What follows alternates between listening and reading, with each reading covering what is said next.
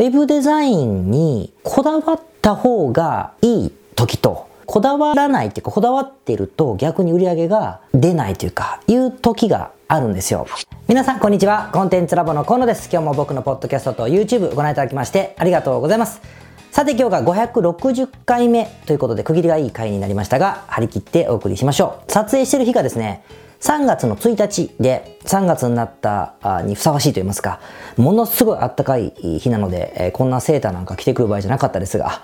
まあ気持ちがいい一日なので、今日も張り切って撮影したいなと思っております。今日はですね、テーマをこうしました。そのウェブデザインだと売れません。みたいなタイトルになってると思うんですが、まあ、ウェブデザインの話をしたいと思うんですね。まあ僕はインターネットマーケティングの、まあ、コンサルティング会社をやってますから、まあ本業っちゃ本業なんですけれども、皆さんウェブデザインって、えー、気にしたりとかこだわったりなさってますか？多分すっごい気にしてる人か、まああんまりなんか適当な人かって分かれると思うんだけども、だってね、店舗がないビジネスをするわけですから、気にするなっていう方がちょっとまあおかしいというか、無理もないのかなっていうふうに思うんです。だからこそ、あの、そのウェブサイト、ウェブデザインのおかげで売り上げが大きく変わると思えばですね、こだわりすぎて、例えば外注さんとずっとやり取りをして、もう1年間ずっと完成しないとか、まあ、自分で作ってみたものの気に入らなくて、永遠に修正を繰り返すとかっていう人もいるぐらいだと思うんです。で、もちろんウェブデザインっていうのは、いわゆる収益にすごく大きく作用することは間違いないと思うんですよ。なんですが、今日一番言いたかったのは、ウェブデザインにこだわった方がいい人っていうか、いい時と、ウェブデザインにこだわらないっていうか、こだわってると逆に売り上げが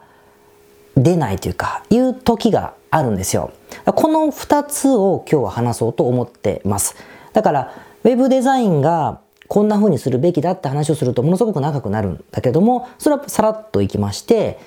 それをウェブデザインを、まあ、気にしなくていいという方に少し比重を置いた話をしますね。ってことで早速始めていきましょう。じゃあまず、まあ、ウェブデザインって言ってるけど、ウェブデザインって何なのかって話をちょっと定義したいと思います。今日のこの話上定義をしますよ。ウェブデザインってすっごい広い意味があるので、今日のテーマでいうところの web デザインはですね、売上というか、えー、まあ売上ですね、売上に影響するという意味でちょっとポイントを挙げると、まあ web デザインっていうか web サイトの要素に近いんだけど、例えばコピーライティング、どのように書くか、えー、文章とか字をですよ、どのように、どのような文章を書くかということ。あと、えー、どのようなレイアウトになっているか。例えばスマートフォンだったらスマートフォンでファーストビューはどこまで埋まってるかとかね、えー、スクロールするのが横なのか縦なのかとかいうふうな、えー、いわゆるレイアウトっていう部分。さらには、えー、要素ですね。要素っていうのは例えば当たり前だけど、あの電話で受け付けるようなビジネスなんだったら電話番号がでかく載ってるとか、もしくは、えっと、問い合わせをしてもらうんだったら問い合わせのフォームに行くためのボタンだったり、フォームそのものが目立つところにドーンと置いてるかとかですね。あと、えっと、信頼の証として、まあ、ページによるけれども、テスティモニアルと呼ばれるもの、つまりお客様の声だったり、紹介の声だったり、導入事例だったり、そういったものがきっちりと入ってるかとか、あいわゆるアバウトアス運営者の情報だったりがきっちりと入ってるかどうかとかですね、オファーは明確か、購入してほしいのか、サンプル請求してほしいのか、資料請求してほしいのか、メルマガ登録してほしいのかというオファーが明確かどうかとかいうあたりがきっちり要素が含まれているかどうかってこともすごくデザインというふうに含めると売れるポイントになりますね。要素とコピーって言ったっけ僕コピー、あとレイアウト、そして、えー、他にはですね、あとフォームだ。申し込みフォームとかショッピングカートのフォームの項目が多いとか少ないとか、必須がどこまであるかとか、ステップが短いか多いかということも非常に重要な要素になりますね。まあ、デザインっていうとちょっと飛躍すぎだけど、まあ、機能と言ってもいいけど、まあ、デザインにしましょう。で、この辺がやっぱり売れるかどうかというか、えー、コンバージョンするかどうかっていうところにはすごく重要になるから、今日はこういったものを Web デザインとしましょう。まあ、色もそうだな。色とか、あとアイキャッチ画像。いろんなところに入ってる写真よりも、パッと見た時のファーストビューの時に出てきている写真だったり絵だったり、そういったものですね。そういったものも含めて、ウェブデザインというふうに今日は定義をしますね。で、こういったものをつまりは気にしてほしいんですけど、まあ、逆にそれ以外のものだったら、あの、気にするまでもない。全員気にしなくていいですけどね。いいんだけど、こういったものを気にしてほしいということになるわけですが、これって、当然、最低限は入れてほしいんです。最低限は合格点を取ってほしいから、今の要素は絶対含めてほしいし、ボタンがないとかね、そんなもう論外ですから、それは必ず入れてほしいんですけれども、これはですね、ある程度は、やっぱり分かんないじゃないですか。A と B どっちがいいかとか分かんないから、これはやっぱりこう、この要素を入れた上で、例えばアイキャッチ画像が子供がいいのか、女の人がいいのかとか、自分がいいのか、イラストがいいのかとか、クライアントさんの顔がいいのか、自分がいいのかとかね、アイキャッチ画像だけでもたくさんのパターンがあるし、ファーストビューにしても、どういうキャッチコピー、つまりコピーがどっちの言葉の方がいいのかってことも大きな要素だったりしますよね。あとフォームについても項目が多いのか少ないのかとかによってもあの随分違うしボタンに書いてる言葉がどうなってるかとかボタンの位置がここかここかってだけでも、まあ、若干変わることがあるのでこれはちょっとこだわってほしいんです。ですからこだわるといってもやり方わかんないじゃないですか。あ正解がわかんないじゃないですか。なのでこだわる時にはやっぱり AB テストといって、えー、例えばアイキャッチが子供の場合と自分たちのスタッフの顔の場合とってことで両方とも同じ数のアクセスを流してどっちの方が購入率とか申し込み率とか資料請求率が高いかというのを比べた上であこっちが勝ったねっていうふうなことを、まあ、してほしいんです。まあ、AB テストっていうんだけどこれはやってほしいんですよ。だこれがいわゆる Web デザインにこだわってほしいという意味ですよ。だこれはこれでやってほしいんです。だから逆に今さらっと流しましたけどウェブサイトのデザインについて悩み悩み悩み答えが出てない人にとってもしテストをしてないとしたらやってください。今の要素が入ってなければ入れてほしいし要素が入っているけれども、えー、そのどっちの写真がいいんだろうかってねどっちのコピーがいいんだろうかってことを自分でなんか適当になんか答え出ないゲームをしてるならもう AB テストをして答えをお客様に聞きながら生み出してほしいんです答えを。ってことをしてほしいからそのステージにいる人は、ウェブデザインはこだわってほしいということになりますね。それによって、すっごい売り上げ変わりますから、なぜかというと、例えば資料請求だけにしても、100人にアクセスを流したときに、えー、1人しか申し込まなかったものが、2人申し込むことがあれば、同じようにこう、1000件流したときに10人のものが20人になって、3000件流したときに、えー、20、10人のものが30人になる。で30人のうち例えば半分の方が申し込もうとするとやっぱ単純に売上規模って倍になっていくじゃないですか。で福利ですっごい売上って変わっていくのでやっぱりこうウェブサイトのデザインの要素をまとめるとかどの要素をどんな風に変えれば、まあ、請求だったりとか注文が増えるかってことはやっぱテストするべき。だからこれはこだわってほしい人ってことになりますね。やってない人は。逆にそれ以外のことで悩んでるとすると、まあ、例えばなんだろう、うん、雰囲気とかね、えー、親しみやすいかどうかとかっていう、こう、ふわっとした理由だったり、まあ、高級感があるかどうかという理由だったり、女性っぽいかどうかとか、男性っぽいかどうか、お母さんに向いてるかどうかみたいな、シニアに向いてるかどうかっていう話をすると曖昧すぎて、これもちょっとテストしようがないので、ここにこだわってするとすると無視した方がいいと思います。でも、そうじゃなくて、さっきのコピーだったり、要素はもう最初から入れといてほしいんですけど、コピーだったり、アイキャッチ画像だったり、フォームの項目だったり、かな？そういったことについてはやっぱり、ある程度は、あの A、B と比べていい方を選ぶという工程は踏んでほしいんですよ。これはこだわってほしいフェーズの人ですね。でも、そのたくさんしなくていいですよ。その、コピーライティングでも、えっと、例えば、えっと、子供を食える子供にするためにはっていうのと、えー、子供を食える子供にしたいお母さんへってコピーって2つあったとすると、これほとんど同じこと言ってますよね。ここれでももちろん差が出ますけれども、こんな細かいテストしてると本当に何百種類テストしなくちゃいけなくなるから、もうちょっとでかい方がいいです。アイキャッチ画像が全く違う。お母さんか子供かかもしれないし、えっと、フォームのボタンが10項目あったのか2項目に減らしたのかとかねいうことだったりとかっていうふうに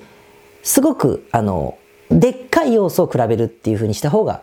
多分答えは出やすいのかなっていうふうに思うのでその最低限やってほしいという話がまずやった方がいい人って意味ですね。でもですね、ある程度これが追い詰めていくじゃないですか。テストを繰り返していったりすると、どっかのタイミングで何をやっても反応率が上がらなくなる時があるんですよ。何をやってもですよ。どんなテストをしても大して変わんないってことが多いかな。大して変わんないか、逆に下がるテストばっかりになっちゃうということが多いんです。で、昔僕もですね、AB テストって、例えば、そういう AB テストの成果報告するような会社のね、情報とかを漁ってると、アメリカも日本も含めてですね、もう100回やったとか、200回やりましたとか、50回テストしましたとか、すっごいたくさんのテストをもう科学者みたいに 実験してる会社って多いんです。あの、オプティマイズリーって有名なあの、AB テストのツールがありますが、ああいう会社の事例とか見ててもすごい数やってるんですよ。で、これぐらい差が出ましたとかね、言ってます。オバマ大統領の、えー、選挙活動の時のコピーはこれとこれを AB と B を比べるとこっちが200%出ましたみたいな。ですごく、そういうの言うから、あ、数が足りないんだけなんだと思って、結構やったんですよね。やったんだけど、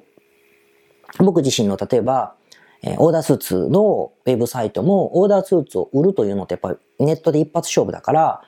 えー、コピーライティングもいっぱいテストしたし、アイキャッチもいっぱいテストしたし、えっ、ー、と、検索窓にしてみたり、クーポンボタンにしてみたり、なんかね、もうバナーを順番並べ替えたり、うん、お客様の声を一番上にしたり、下にしたり、なんか動画入れてみたりとかってものすごいたくさんありました。テストはしたんですけども、ある日からですね、全然変化が出ないんですよ。季節変動の方が大きいっていうか、2月が売れなくなって1月がまた売れてとか4月がまた売れてとかいうのはあったけど、AB テストによるテストは、うわ、このテスト成功だっていうのがある瞬間から出なくなったんですよね。で、あれ？と思って。だから Web デザインにこだわってるけど、売り上げが上がらなくなってるわけですよ。で、なんでかな？というふうに思った時に、えー、結構時間経ったんですけど、僕は気づくのが、えー、ある瞬間に分かったことがあって、一つはですね、ものすごく、こう、ウェブサイトかデザインが素敵なライバル会社があるんですよ。どことも言いませんよ。あるんです。で、このライバル会社の、まあ、いわゆる広告費というか、一つスーツを売るための広告費単価っていうのがいくらかっていうのがある筋から僕は聞いたんですが、あの、これ、あんまり曖昧にしなくちゃいけないから曖昧にしてますよ。で、その会社の広告費が一つスーツを売るのに、まあ、3万から5万円ぐらい使ってるんです。まあ5万ぐらいは使ってる。で、これって僕らの自社とほぼ一緒なんですよ。ほぼ一緒なんですね。で、すげえおしゃれなんですよ。で、デザインについても、もう、なんていうか、資源がいっぱいあるから、人もいっぱいいますんでね、デザイナーとかもいっぱいいるから、ものすごく変わるんですよ。コロコロコロコロ変わる。けれども、あ、向上させることができなかったんだなと思ったんですよ。それ聞いたときに。で、別に安心したわけじゃなくて、ん？と思って、そうかと思いながら、で、もう一つヒントがあって、皆さんね、専門的なことなさってたらご存知だと思うんだけど、アトリビューションってご存知ですかね？アトリビューションっていう専門用語があるんです。で、英語の意味とマーケティングの意味はちょっと違うと思うんですが、マーケティング的に言うアトリビューションっていうのは、まあ、貢献度のことなんだけど、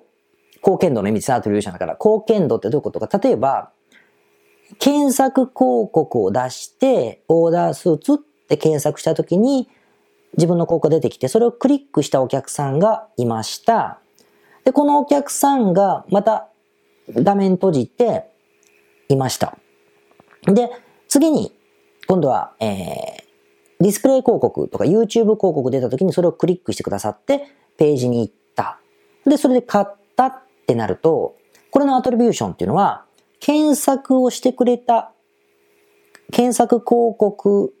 と YouTube 広告で、えー、貢献がありましたというふうに評価するって意味なんです。まあ、つまり広告のどこから来た人が、どの広告メディアが貢献したかってことを出すことを言うんですよ。で、なんでこんなこと言うかというと、結局、お客さんが一回だけウェブサイトに辿った時に一発で注文してるってケースがばっかりじゃないってことなんですね。まあ逆に言うとビジネスによってはほとんど一発で決めてない。YouTube で見た時に見ました。でもなんか違うと思って閉じた。次また違う YouTube 見た時に見た。また開いてくれた。でも閉じた。次検索広告見た時にまた開いた。閉じた。どうも気になったから今度会社名。僕だとコンテンツラボとか、まあ、スーツや .com とか。開いた時にそこで初めて注文したとかってなると、くるくるくるくる回ってますよね、マーケット。ま、回ってるというか、見て閉じて見て閉じてってしてる。で、アトリビューションっていうのはもともとじゃあどの広告が効果あったかと。あなたは YouTube 広告ばっかりで売れてるから俺が、俺がちだじゃあ僕が YouTube 広告いけるぞ。YouTube 広告だけやっちゃえ。検索はやめちゃえ。とかね、Facebook やめちゃえって言った時に、Facebook 広告を見て、その後に YouTube 見たから注文してるってケースが多いんだったら、Facebook 広告が貢献してるじゃないですか。だから Facebook 止めちゃうだけなんです、本当は。ここで売れてなくても。ってなるんですけど、まあ、こんな風に本当判断するためにこうやるんですが、今言いたいのは Web デザインだったんで戻しましょう、話を。Web デザインを考えたときに、このね、くるくるくるくる、こう、いろんなところで露出をしたときに見ては閉じ、見ては閉じとしているってことは、そのお客様は、検討してるんですよね。なんか何か違うこと。比較検討したり、思い出したりってことをしているので、ウェブデザインそのものが作用してるとはちょっと思いづらいんですよ。思いづらい。なので、そのデザインにいくらさっき言ったコピーとかなんじゃらかんじゃらってことをテストし続けても良くならないんですよ。じゃあ、どうやったら良くなるかっていうと、比較検討してるってことは、お客さんが注文するとか請求するとかっていうことに値する、まあ、いわゆるコアなメリットっていうか、まあ、選択基準があるじゃないですか。その選択基準を満たすかどうかの、満たしや、もっと満たしてもらえるような部分を向上していかないと、コンバージョン率が上がらないってことなんですね。じゃあ、そのお客さんが選択基準としてるものは何かっていうと、ウェブデザインはどちらかというと、やっぱり、その、ある一定までいけばもう変わんないから、パッと見で、そもそも AB テストなんてパッと見たときに何秒で注文させるかみたいな議論だから、そもそもが。ですよね。大事なんですよ。大事なんです。特に、例えば、えー、無料メールアドレス登録とかさ、僕みたいなビジネスで、インターネットビジネス、海外在住者のためのインターネットビジネスセミナー、今すぐ請求とかの人は、一発でパーンって申し込んでもらうために結構やりますから、無料だしね。結構デザインがすごくものを言ったりして AB テストある程度まで、あのー、効果があるんですけれども、ウェブデザインってものは効果あるんですが、ただスーツなんてものは、ま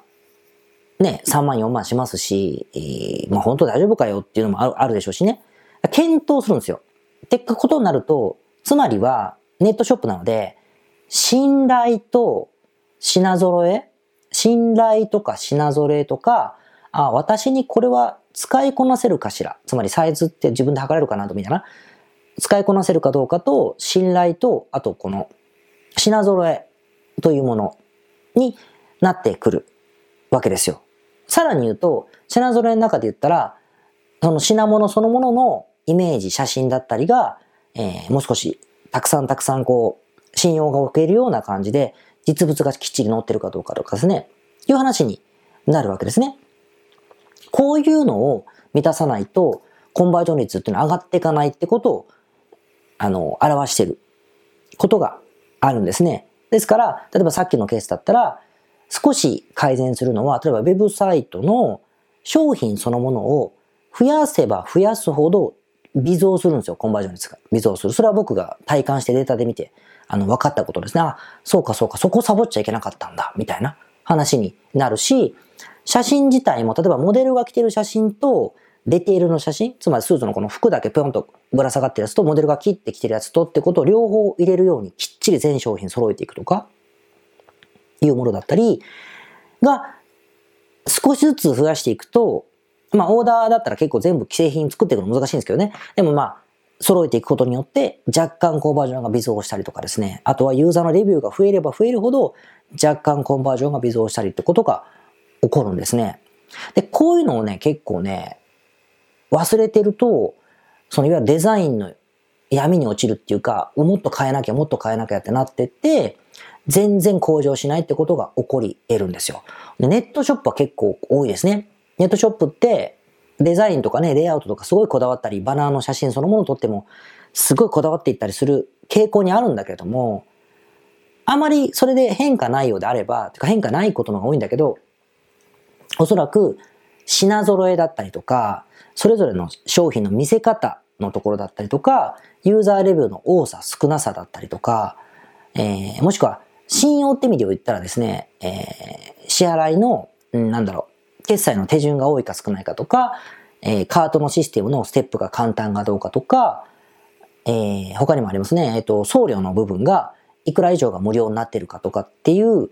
本当基本的なところが満たされていないと変わらないことが多いので、ここを抜かすとやばいんじゃないかなって思います。で、なんでこんなことになるかっていうとね、河野調べです。ここは河野調べですけれども、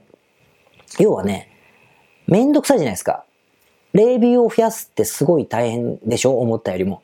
我々も結構最初は、あの、お得意様にお願いして入れていただいたし、それからはクーポン配って入れていただくように、まあしましたね。アマゾンとかだともうダメだけど、やったりとかいうふうにして一生懸命増やしたし、あと商品の写真撮ってもですね、めちゃくちゃ大変ですよ。もう一生懸命撮んのって。やってる方わかると思うんだけど、こういうのって、結構めんどくさいんですよ。だからそうじゃないところで売り上げ上げようと思うから、デザインとかの AB テストだったり、コピーをめっちゃこねくり回したりとかっていうふうにしてしまうんだけど、まあ、大体めっちゃめんどくさい本丸が残ってますね。信頼とかね。ここを改善するってところが残ってることが多いよっていう話です。逆も言うんですよ。信頼もあるし、そこすごいやってるけれども、大事な要素が足りないとか、ボタンがダメとか、なんかね、ファーストビューが、えー、全然見えなくて、なんか変な人のここのここしか映ってないとかね。それありますよ。あるんだけども、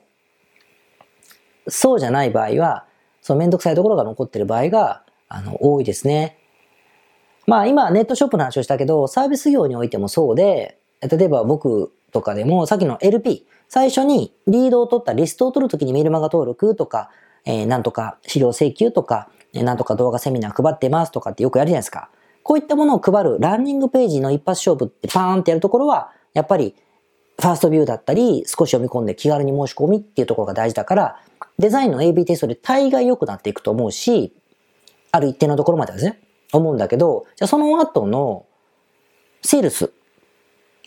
のえー、ところなんて余計、やっぱりこう、メールマガジンだったりで啓蒙しているかどうかとか、しっかり啓蒙してるかとか、あと、セールスをパーンって何か商品、プロダクトの案内をした時にコンサルでもコーチングでも何かの、なんか6ヶ月ぐらいのなんかプログラムでもいいんだけども、そういったもののこう、売り込むためのこのページの、えー、まあ、コピーライティングが、まあ、何言ったかわかんないことも、何言ってるかわかんないこともありますよね。今ちょっと話それちゃったな。まあ、戻しましょう。で、サービス業の場合、LP はデザインのテストでうまくいく場合もあるけれども、これもね、全然、やってもやってもうまくね、伸びないことがあるんですよ。で、この場合は、大抵は、もそもそもっとめんどくさい。例えば、オファー。配るものそのものが間違ってる場合が、あの、ありますね。例えば僕だったら、えっと、海外在住者のためのインターネットビジネス企業、インターネットビジネスポチ企業セミナーっていうふうにしたら、一番反応がいいんです。いいんだけども、このオファーを海外在住者のための、なんだろうな、えー、SEO 対策、徹底セミナーってすると、ガクンって下がるんですね、反応率が。いやもちろん、今聞いてるからそうだろうなと思うかもしれませんが、やってる方は意外とわかんないですよ。あ、みんなただでアクセス集めたいんだろうなと思って、思ったりね、いうふうになるじゃないですか。っていうことをま、気づきにくいってことです。オファーそのものが間違ってるとか、もうビジネスそのもの、テーマが間違ってるとかってこともあり得ますね。例えば、えっと、まあ、コミュニケーションの講座みたいなものを無料で配るっていうことだったらうまくいくのに、そのもっとなんか手前のなんかちょっと変な、うん、ウェブ会議を円滑に進めるなんとかとかってやっちゃったら、やってる方は至って真剣なんですけれども、オファーがもう間違ってるから、コピーしっかりとテストしまくる会議の進め方のコツみたいなことで、コピーをこだわりまくる、お客様の声もいっぱい、お客様の声もいっぱい入れる、申し込みフォームもきっちりわかりやすくする、みたいなね。で、コピーもしっかり書くってやってても、やっぱり反応っていうのは全然上がんないですよ。デザインにこだわっても。これはもうオファーそのものが間違ってるって場合が多いので、そういう場合はめんどくさいけど元に戻ってオファーそのものから見直す。もしくは、それってイコール自分のやろうとしてるビジネス、売ろうとしてるプロダクトを変えることになるから、結構めんどくさいんだけど、そうした方が、あの、うまくいく場合、まあ、コアなとこなんで、もう何が欲しいかだけだから、ってことを言っています。だから、ペケペケペケペケ養成講座っていうのが今すごく儲かりますね。あの、不況の兆しがあるから、あの、まあ、儲かってる人は不況でもなんでもないんだけど、まあ、不況の仕出しがあると、ペケペケペケペケ養成講座とか、ペケペケペケペケ企業講座ってのはめちゃくちゃ、まあ反応が今いいんだけども、この時に、やっぱり、ウェブ、例えばウェブデザイナー養成講座って、い、未だにやっぱりみんなやりたくてですね、やった方、やったら、もうデザインとかもう AB テストとかま関係なくですね、意外とぽよぽよぽよぽよ請求って取れたりするんですよ。なんだけど、その根幹的なこのオファーが違っちゃった場合、全く違うう養成講座にしちゃうと、やっぱどうしても、うん、なんだろう、ゴミ、ビーチクリーン、ビーチクリーンインストラクター養成講座みたいな。あなたもビーチクリーンの人になって、社会に貢献しながらお金儲けましょうって講座を僕は作ったとすると、やっぱりデザインについて全くこだわっていない、なんかすげえ適当な Web デザイン養成講座のリードオファーよりも、ビーチクリーンインストラクター養成講座の方が、劇的に、どんだけ科学者みたいに、マッドサイエンティストみたいにテストをしても反応が上がらないってことはあると思うので、まあ、ここの区切りですね。をしっかりあの考えながら Web デザインというのはこだわってほしいなって思います。じゃあまあまとめましょう。えっ、ー、と、Web デザインにこだわる時というのは、えー、要素をしっかりと入れることにはこだわってほしいですね。えー、ヘッドライン、ヘッドラインとコピー、アイキャッチ、レスポンスデバイス、えー、テスティモニアルみたいなしっかりしたコピー。コピーっていうのは結局メリット、お客さんのメリットとかをちゃんと歌うって意味ですよ。まあ、こんなことを入れるとかね。あと、ファーストビューはちゃんとスマホでもきっちりチェックしましょうねとか、えー、いうことはやっていただきたい。で、これについて、さらに、こっちとこっちどっちがいいかなと思ったら A、B テストってことはある程度、でっかい要素でやるということは、こなしてみてほしいなと思うんです。で、それ以外のことは逆に気にしなくていいと。で、それでやっても、うまくいかなく、いかないなと、どっちもうまくいかないとかね、全然上がらないとかいうことであれば、やはりもっと違う根幹的なところが、えー、問題であると思ってほしくて、アトリビューション、アトリビューションモデルってことを言いました。みんなはくるくるくるくるさ回って、これ見て、あれ見て、これ見て、あ、やっぱこれだなっ思って申し込むことがあるから、やっぱこれだなというポイントが抜けてる場合があるってことですね。これは大抵、我々がめんどくさいと思うポイントなんです。えー、お客様のレビューが少ないとかね、要は実績が足りなく見えるって意味ですよ。それはもう桜でも何でもいいから、桜って言ったら問題ありますね。まあ、協力は多いでも何でもとにかく増やすとかね、いうのをやったりとか、商品の品揃えが少ない。これはもうやっぱり大変なことだから、とかね、商品一個一個の写真、つまり、訴えるべきこの、えー、商品のこうディテールですね。こういったものが、やっぱり少少ない適当にやりすぎだったりすると増やさなくちゃいけないとかですね。いうふうになるので、えー、ここに陥ってないかなってことを気にしましょうという話でした。だからまあ一番良くないのは、やっぱり雰囲気でこだわっちゃうことだと思うんですよね。うん、なんか、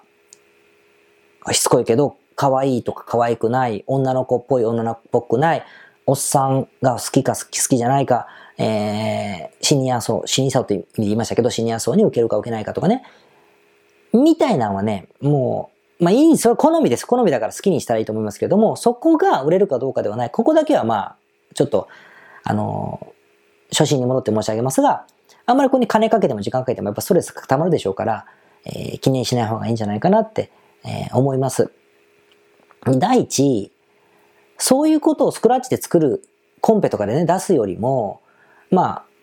いわゆるショッピファイ曰く、ショッピファイもそうだし、Wix もそうだし、あの、いろんなツールが、あの、ありますね。で、こういったものがデザインテンプレートをテーマにしてピッピッピって作ってくれっていうのがどんなぜ普及したかっていうのは別にユーザー、利用者を舐めてるわけじゃなくて、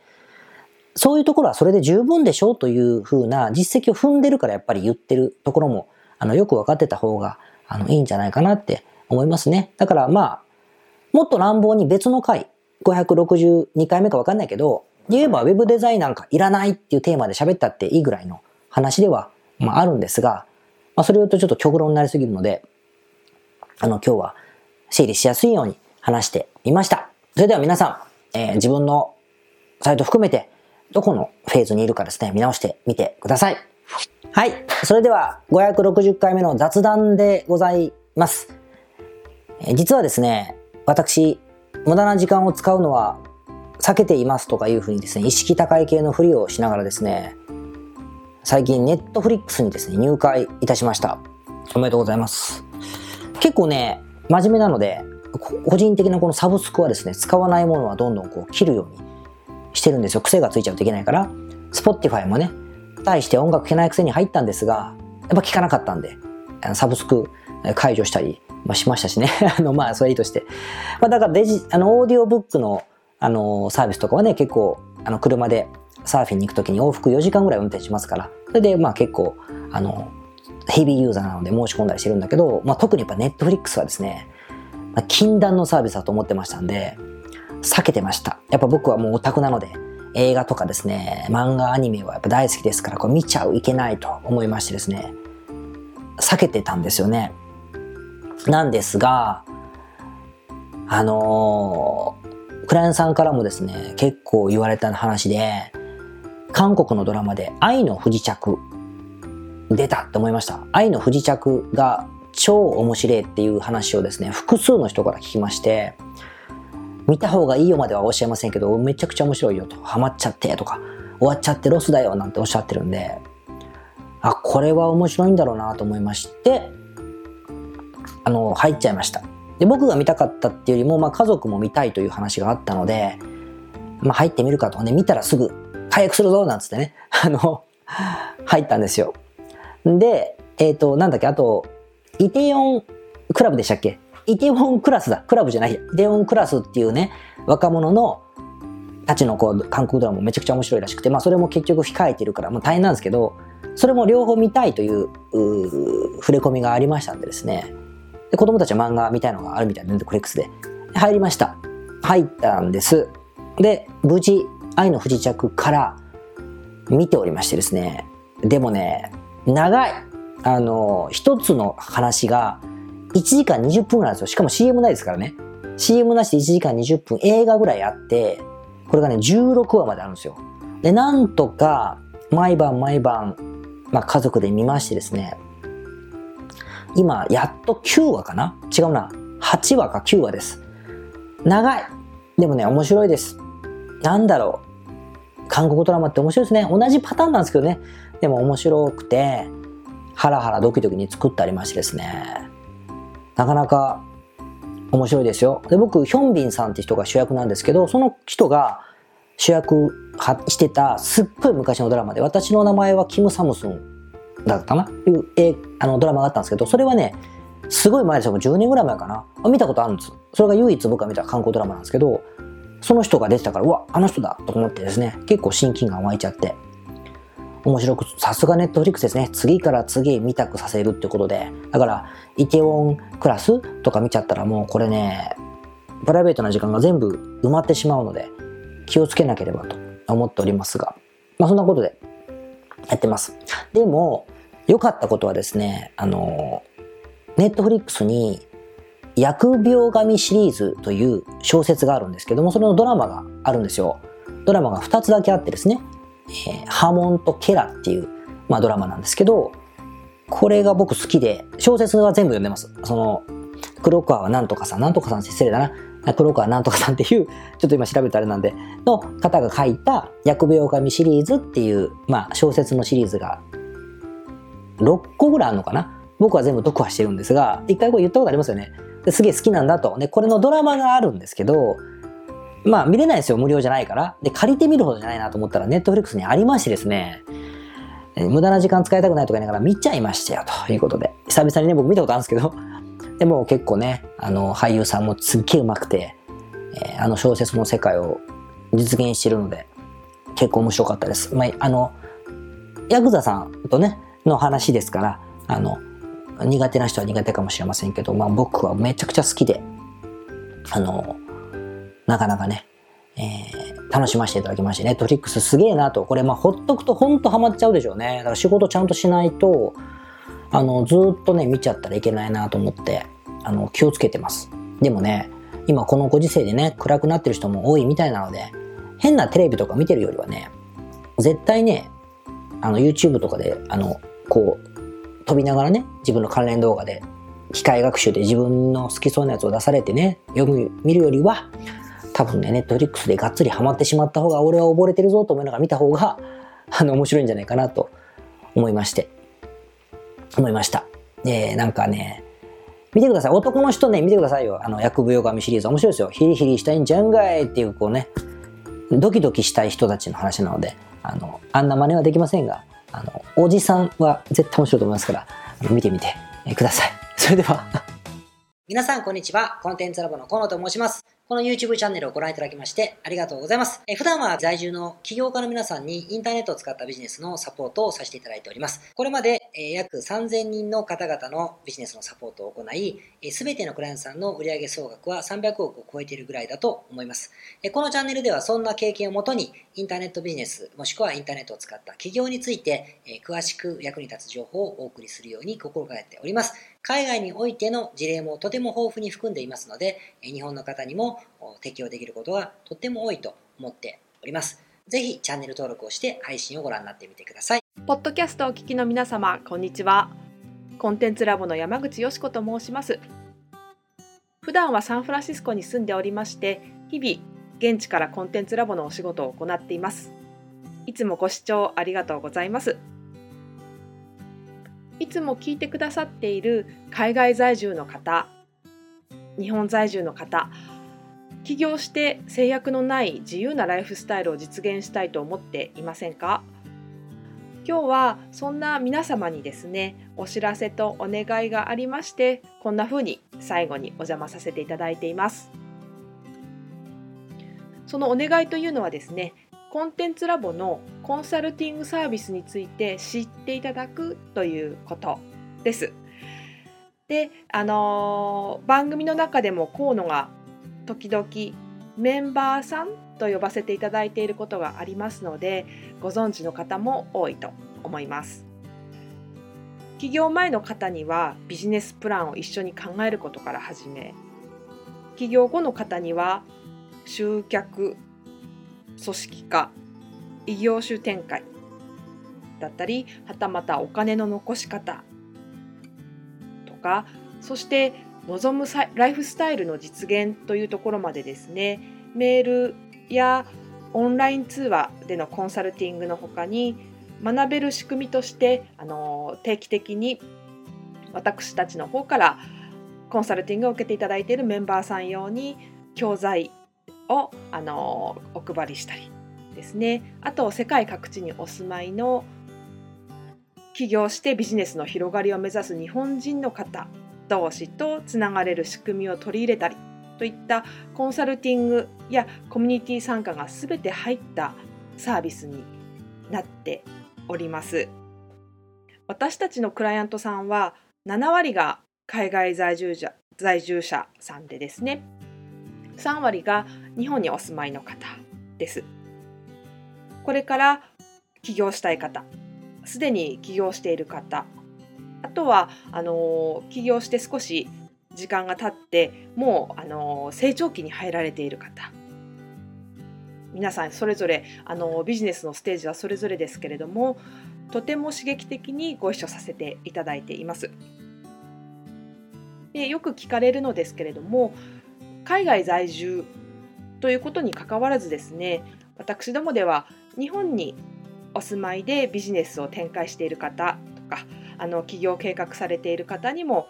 お使いいただけるコンサルティングサービスとなっていますのでご安心ください。